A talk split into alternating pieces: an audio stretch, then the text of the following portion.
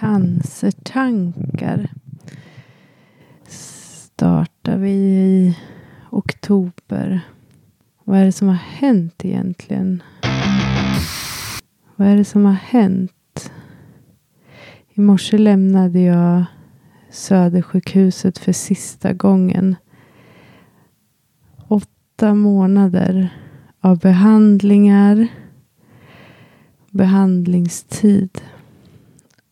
Åtta månader av rädsla, smärta, trötthet, illamående, litenhet, den här ensamheten, glädje, tårar, oro, massa mer trötthet och rädsla. De här åtta månaderna är till viss del över. Behandlingstiden är över. Ett bröst mindre och en hel massa erfarenhet rikare. Erfarenhet av att ha haft cancer. Det är på något sätt svårt också. Har eller haft eller när går det över?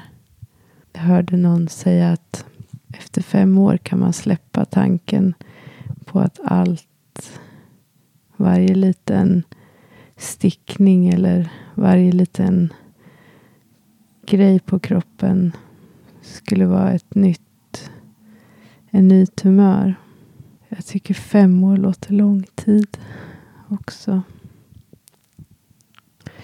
Vissa stunder sköljs jag över och får ingen luft. Fullständig dödsångest. Det är en sjukdom jag har. Cancer som dödar. Mystisk sjukdom. Obotlig. Väldigt många andra stunder känner jag mig så glad och stark och tacksam att jag har haft cancer och att det har gått bra och jag är frisk nu och stark och att det blir bra. Men när den där ångesten kväver mig då planerar jag avsked med mina vänner, familj. Jag tänker på hur folk kommer minnas mig och hur de kommer prata om vad jag gjorde och hur jag var. Och så känner jag mig stark och frisk igen. Oändligt tacksam över att min kropp har tagit mig igenom det här och allt annat. Och att jag ska ta vara på den och vara snäll mot den jättelänge. Och att jag ska leva länge och vara frisk. De senaste fyra veckorna har jag varje dag tagit mig till sjukhuset. Varje vardag suttit i väntrummet och tittat på folk. Och på folk som har tittat på en tv som bara står och går och går. Med konstiga dagprogram. In i ett rum. Rymdskeppsrum med laserstrålar överallt.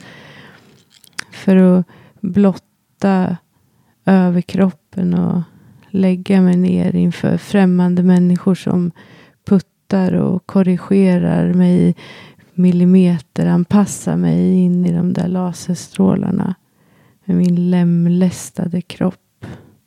Tröttsamt och en slags känsla av att hela tiden tillhöra vård. Att vara under någon slags vård, behandling. Men nu är det över och för den här gången tänker jag ibland. Och ibland såklart. Jag är frisk nu. Jag kommer vara frisk. Det är klart. Det är över. Tio år är jag rekommenderad att vara under hormonbehandling. Det här har jag tänkt så mycket kring och letat information och läst allt jag kunnat hitta. Det är inte lätt. Jag vet att det är massor av biverkningar på den behandlingen. jag ser att det finns starka belägg för att den, det, det är viktigt. Men, men jag förstår inte vad... Jag har tänkt så mycket på det här och läst och funderat. Jag känner mig inte övertygad om att biverkningarna överväger risken för återfall. Jag vill inte behandlas för en risk för återfall. Jag vill vara frisk och stark och smart och rolig och glad.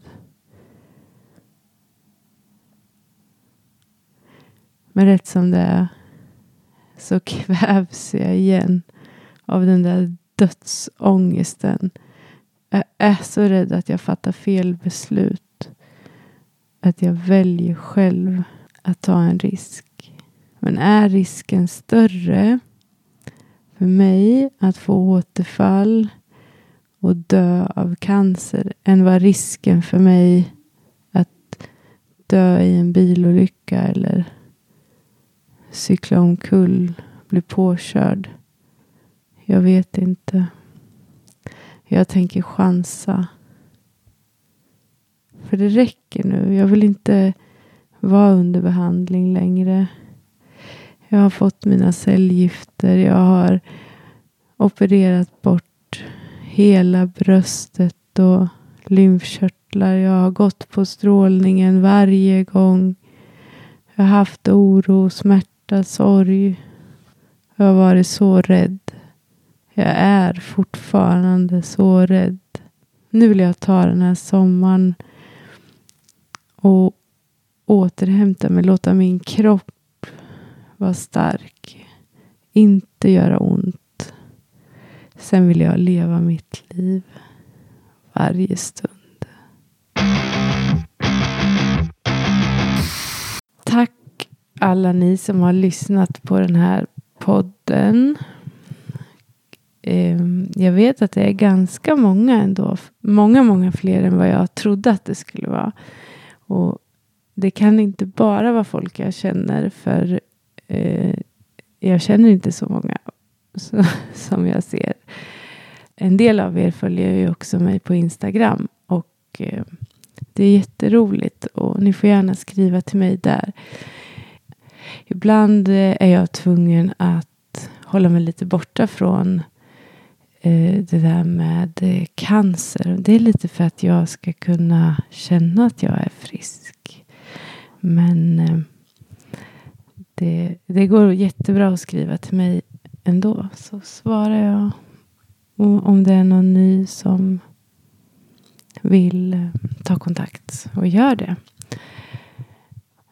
Annars så tänker jag att det här avsnittet blir ett slags avslut för min behandlingsresa.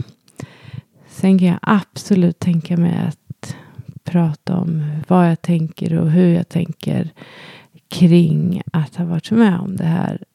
Som att få en bröstcancerdiagnos och hela behandlingen kring det och allting framåt.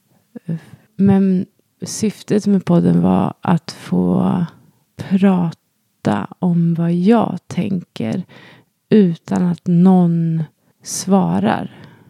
Alltså i stunden. Att få prata färdigt, att tänka färdigt min tanke och säga klart den. Och det tycker jag har varit fantastiskt och jag är jätteglad att du vill lyssna på det. För eh, det blir jag bekräftad av. Ta riktigt gott hand om dig själv och de runt omkring. Och en jättestor kram är aldrig någonsin fel. Omtanke och kärlek kan inte missuppfattas om den är genuin. Puss. Jag ser dig varenda dag du har ett gift som gör mig svag. Men det är ett serum som jag har för att överleva varje dag. Jag ser dig varenda dag. Jag måste äta upp ditt tjat. Din nåd träffar inte alltid rätt. Men jag kan inte hata på ditt sätt. Men du kommer aldrig bli av med mig. Kommer aldrig bli av